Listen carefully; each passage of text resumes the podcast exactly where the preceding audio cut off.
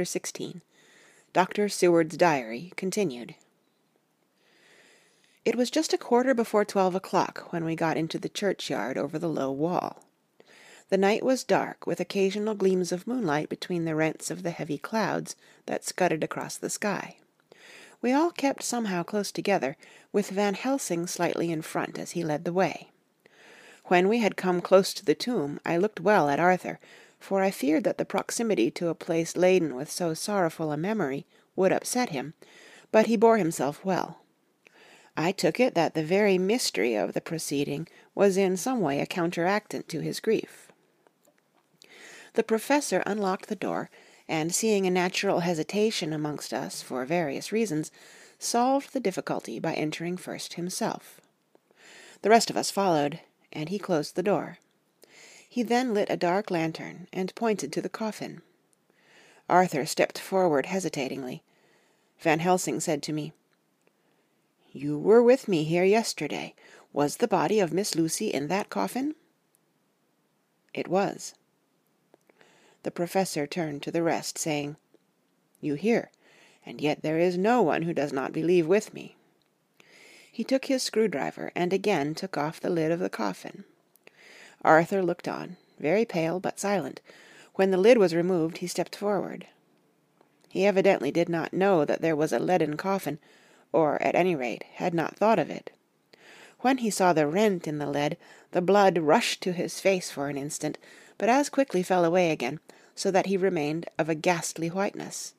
He was still silent. Van Helsing forced back the leaden flange, and we all looked in, and recoiled. The coffin was empty. For several minutes no one spoke a word.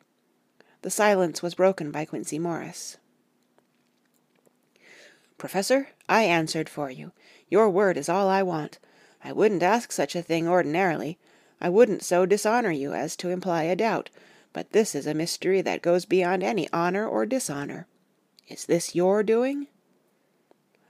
I swear to you by all that I hold sacred that I have not removed nor touched her.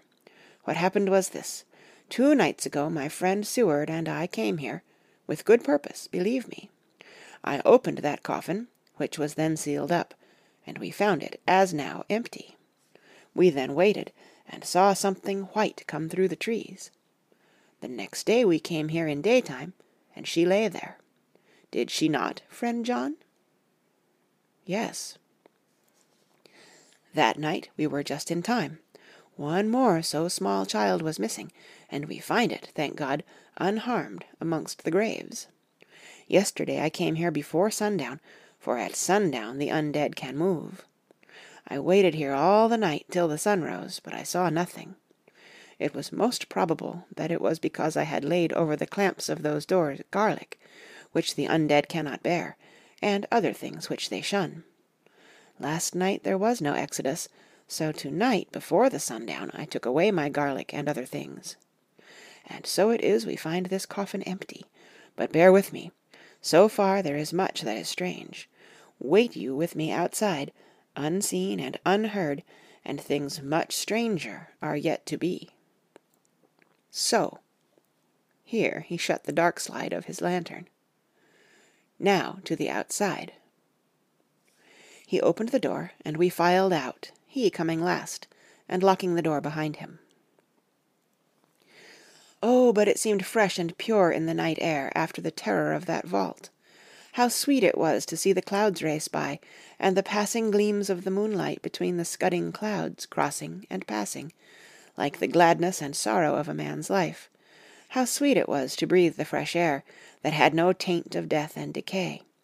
How humanizing to see the red lighting of the sky beyond the hill, and to hear far away the muffled roar that marks the life of a great city. Each in his own way was solemn and overcome. Arthur was silent, and was, I could see, striving to grasp the purpose and the inner meaning of the mystery. I was myself tolerably patient, and half inclined again to throw aside doubt and to accept Van Helsing's conclusions. Quincey Morris was phlegmatic in the way of a man who accepts all things, and accepts them in the spirit of cool bravery, with hazard of all he has to stake. Not being able to smoke, he cut himself a good sized plug of tobacco, and began to chew. As to Van Helsing, he was employed in a definite way. First he took from his bag a mass of what looked like thin, wafer like biscuit, which was carefully rolled up in a white napkin. Next he took out a double handful of some whitish stuff, like dough or putty.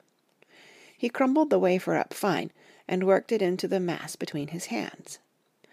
This he then took, and rolling it into thin strips, began to lay them into the crevices between the door and its setting in the tomb. I was somewhat puzzled at this, and being close, asked him what it was that he was doing. Arthur and Quincey drew near also, as they too were curious. He answered, I am closing the tomb, so that the undead may not enter. And is that stuff you have put there going to do it? asked Quincey. Great Scott! Is this a game? It is. What is that which you are using? This time the question was by Arthur. Van Helsing reverently lifted his hat as he answered. The host. I brought it from Amsterdam. I have an indulgence. It was an answer that appalled the most skeptical of us, and we felt individually that in the presence of such earnest purpose as the Professor's, a purpose which could thus use the to him most sacred of things, it was impossible to distrust. In respectful silence we took the places assigned to us close round the tomb, but hidden from the sight of anyone approaching. I pitied the others, especially Arthur. I had myself been apprenticed by my former visits to this watching horror, and yet I, who had up to an hour ago repudiated the proofs, felt my heart sink within me. Never did tombs look so ghastly white. Never did cypress, or yew, or juniper so seem the embodiment of funereal gloom. Never did tree or grass wave or rustle so ominously. Never did bough creak so mysteriously, and never did the far-away howling of dogs send such a woeful presage through the night. There was a long spell of silence, a big, aching void, and then from the Professor a keen "Sssss." He pointed, and far down the avenue of yews we saw a white figure advance, a dim white figure, which held something dark at its breast. The figure stopped, and at the moment a ray of moonlight fell upon the masses of driving clouds and showed in startling prominence a dark-haired woman dressed in the cerements of the grave. We could not see the face, for it was bent down over what we saw to be a fair-haired child. There was a pause, and a sharp little cry, such as a child gives in sleep, or a dog as it lies before the fire and dreams. We were starting forward, but the Professor's warning hand, seen by us as he stood behind a yew tree, kept us back, and then as we looked the white figure moved forwards again. It was now near enough for us to see clearly, and the moonlight still held. My own heart grew cold as ice, and I could hear the gasp of Arthur as we recognized the features of Lucy Westenra.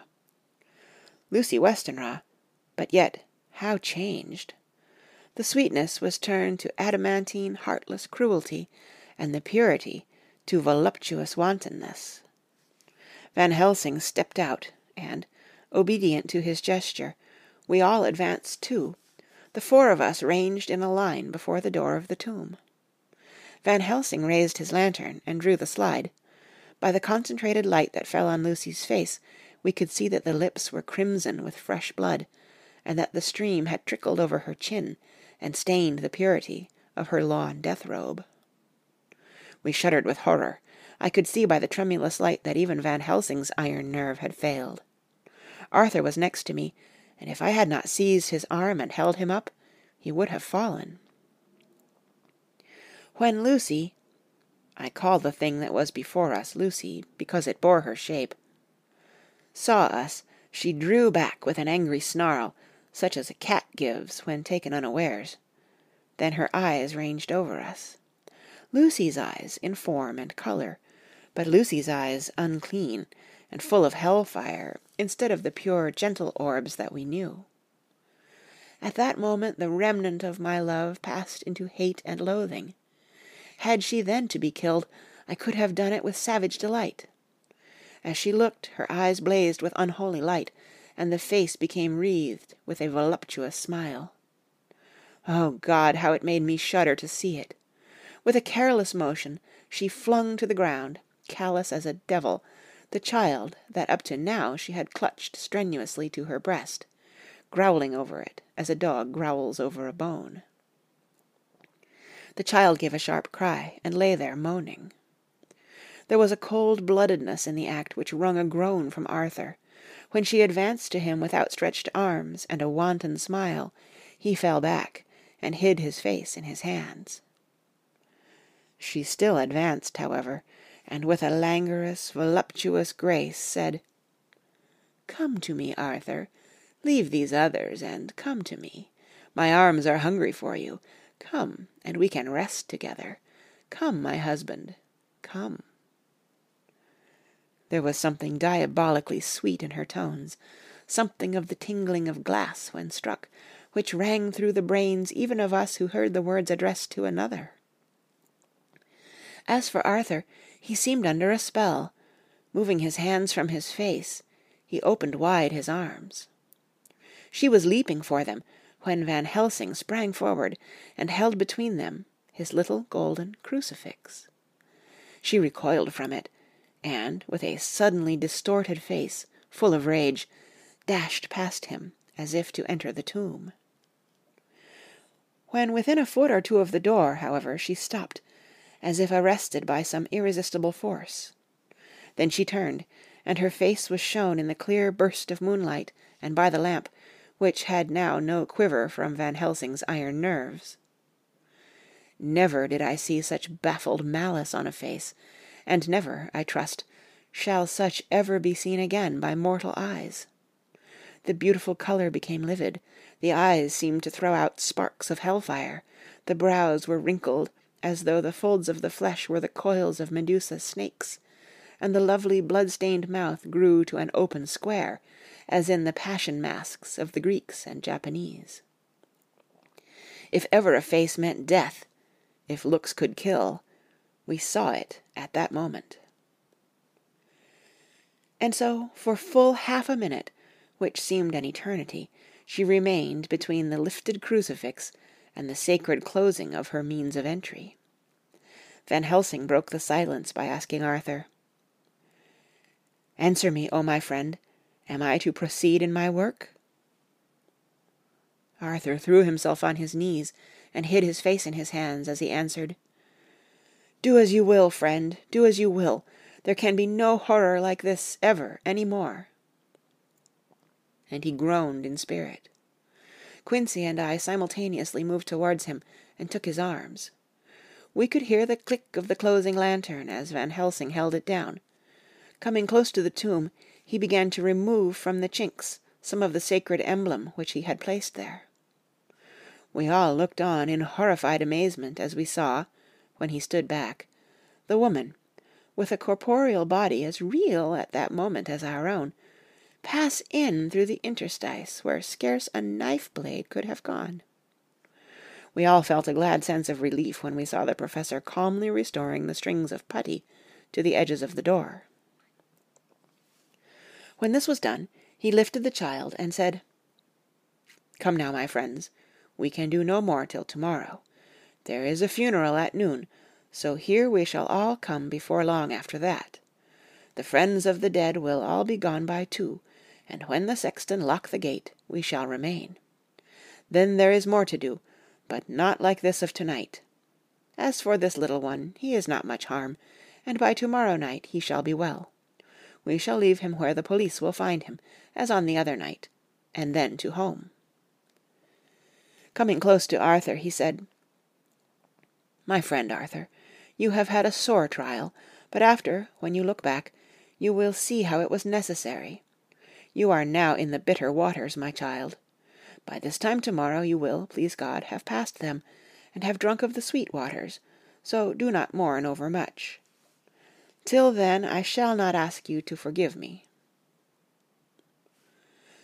Arthur and Quincey came home with me, and we tried to cheer each other on the way. We had left the child in safety, and were tired, so we all slept with more or less reality of sleep. 29th of September, night. A little before twelve o'clock we three, Arthur, Quincey Morris, and myself, called for the Professor. It was odd to notice that by common consent we had all put on black clothes. Of course Arthur wore black, for he was in deep mourning, but the rest of us wore it by instinct.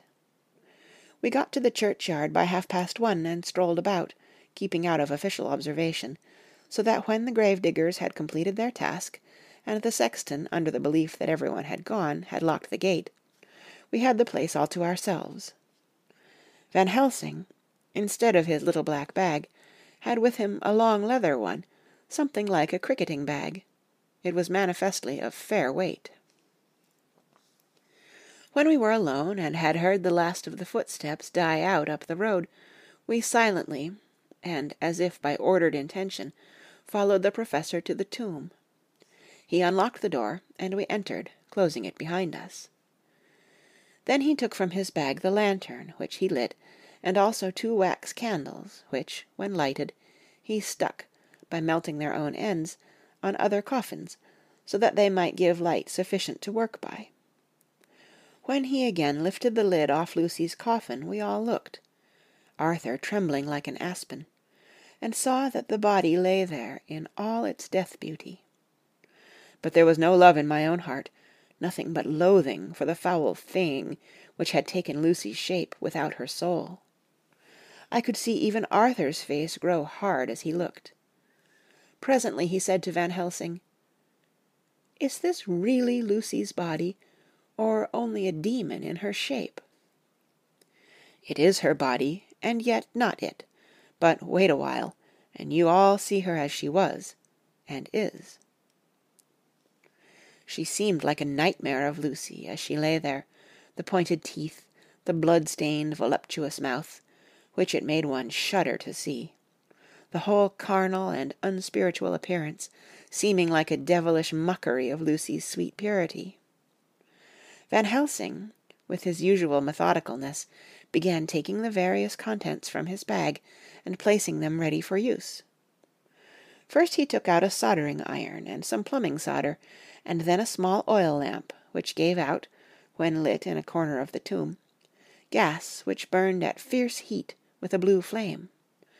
Then his operating knives, which he placed to hand, and last a round wooden stake some two and a half or three inches thick, and about three feet long. One end of it was hardened by charring it in the fire, and was sharpened to a fine point. With this stake came a heavy hammer, such as in households is used in the coal cellar for breaking the lumps. To me, a doctor's preparations for work of any kind are stimulating and bracing, but the effect of these things on both Arthur and Quincey was to cause them a sort of consternation. They both, however, kept their courage, and remained silent and quiet. When all was ready, Van Helsing said, Before we do anything, let me tell you this. It is out of the lore and experience of the ancients, and of all those who have studied the powers of the undead. When they become such, there comes with the change the curse of immortality. They cannot die, but must go on age after age, adding new victims and multiplying the evils of the world. For all that die from the preying of the undead become themselves undead, and prey on their kind. And so the circle goes on ever widening, like as the ripples from a stone thrown in the water. Friend Arthur, if you had met that kiss which you know of before poor Lucy die, or again, last night when you open your arms to her, you would in time, when you had died, have become Nosferatu, as they call it in Eastern Europe, and would all time make more of those undeads that so have fill us with horror. The career of this so unhappy dear lady is but just begun. Those children whose blood she suck are not as yet so much the worse, but if she live on, undead, more and more they lose their blood, and by her power over them they come to her, and so she draw their blood with that so wicked mouth. But if she die in truth, then all cease. The tiny wounds of the throats disappear, and they go back to their plays, unknowing ever of what has been.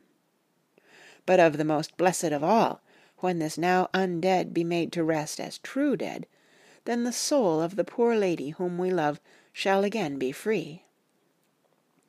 Instead of working wickedness by night, and growing more debased in the assimilating of it by day, she shall take her place with the other angels. So that, my friend, it will be a blessed hand for her that shall strike the blow that sets her free. To this I am willing, but is there none amongst us who has a better right? Will it be no joy to think of hereafter in the silence of the night when sleep is not? It was my hand that sent her to the stars. It was the hand of him that loved her best, the hand that of all she would herself have chosen, had it been to her to choose. Tell me if there be such a one amongst us. We all looked at Arthur. He saw, too, what we all did, the infinite kindness which suggested that his should be the hand which would restore Lucy to us as a holy, and not an unholy, memory. He stepped forward and said bravely, though his hand trembled, and his face was as pale as snow. My true friend, from the bottom of my broken heart I thank you. Tell me what I am to do, and I shall not falter. Van Helsing laid a hand on his shoulder and said, Brave lad, a moment's courage, and it is done. This stake must be driven through her. It will be a fearful ordeal. Be not deceived in that. But it will be only a short time, and you will then rejoice more than your pain was great. From this grim tomb you will emerge as though you tread on air. But you must not falter when once you have begun. Only think that we, your true friends, are round you, and that we pray for you all the time. Go on, said Arthur hoarsely. Tell me what I am to do. Take this stake in your left hand, ready to place the point over the heart, and the hammer in your right. Then, when we begin our prayer for the dead, I shall read him, I have here the book, and the others shall follow. Strike in God's name, so that all may be well with the dead that we love, and that the undead pass away. Arthur took the stake and the hammer, and when once his mind was set on action, his hands never trembled nor even quivered. Van Helsing opened his missal and began to read, and Quincey and I followed as well as we could. Arthur placed the point over the heart, and as I looked I could see its dint in the white flesh. Then he struck with all his might. The thing in the coffin writhed, and a hideous blood-curdling screech came from the opened red lips. The body shook and quivered and twisted in wild contortions. The sharp white teeth champed together till the lips were cut, and the mouth was smeared with a crimson foam. But Arthur never faltered. He looked like a figure of Thor as his untrembling arm rose and fell, driving deeper and deeper the mercy-bearing stake, whilst the blood from the pierced heart welled and spurted up around it. His face was set, and high duty seemed to shine through it. The sight of it gave us courage, so that our voices seemed to ring through the little vault. And then the writhing and quivering of the body became less, and the teeth seemed to champ, and the face to quiver. Finally it lay still. The terrible task was over. The hammer fell from Arthur's hand. He reeled and would have fallen had we not caught him. The great drops of sweat sprang from his forehead, and his breath came in broken gasps. It had indeed been an awful strain on him, and had he not been forced to his task by more than human considerations, he could never have gone through with it. For a few minutes we were so taken up with him that we did not look towards the coffin. When we did, however, a murmur of startled surprise ran from one to the other of us. We gazed so eagerly that Arthur rose, for he had been seated on the ground, and came and looked too, and then a glad strange light broke over his face, and dispelled altogether the gloom of horror that lay upon it. There, in the coffin, lay no longer the foul thing that we had so dreaded and grown to hate, that the work of her destruction was yielded as a privilege to the one best entitled to it, but Lucy, as we had seen her in her life, with her face of unequalled sweetness and purity. True that there were there, as we had seen them in life, the traces of care and pain and waste, but these were all dear to us, for they marked her truth to what we knew. One and all we felt that the holy calm that lay like sunshine over the wasted face and form was only an earthly token and symbol of the calm that was to reign forever. Van Helsing came and laid his hand on Arthur's shoulder, and said to him, And now, Arthur, my friend, dear lad, am I not forgiven? The reaction of the terrible strain came as he took the old man's hand in his, and raising it to his lips, pressed it, and said, Forgiven! God bless you, that you have given my dear one her soul again, and me peace. He put his hands on the Professor's shoulder, and laying his head on his breast, cried for a while silently, whilst we stood unmoving. When he raised his head, Van Helsing said to him, And now, my child, you may kiss her. Kiss her dead lips, if you will, as she would have you to, if for her to choose. For she is not a grinning devil now, not any more a foul thing for all eternity. No longer is she the devil's undead. She is God's true dead, whose soul is with him. Arthur bent and kissed her, and then we sent him and Quincey out of the tomb. The professor and I sawed the top off the stake, leaving the point of it in the body. Then we cut off the head and filled the mouth with garlic. We soldered up the leaden coffin, screwed on the coffin lid, and, gathering up our belongings, came away. When the professor locked the door, he gave the key to Arthur. Outside the air was sweet, the sun shone, and the birds sang, and it seemed as if all nature were tuned to a different pitch. There was gladness and mirth and peace everywhere, for we were at rest ourselves on one account, and we were glad, though it was with a tempered joy. Before we moved away, Van Helsing said, Now, my friends, one step of our work is done, one the most harrowing to ourselves. But there remains a greater task, to find out the author of all this our sorrow, and to stamp him out.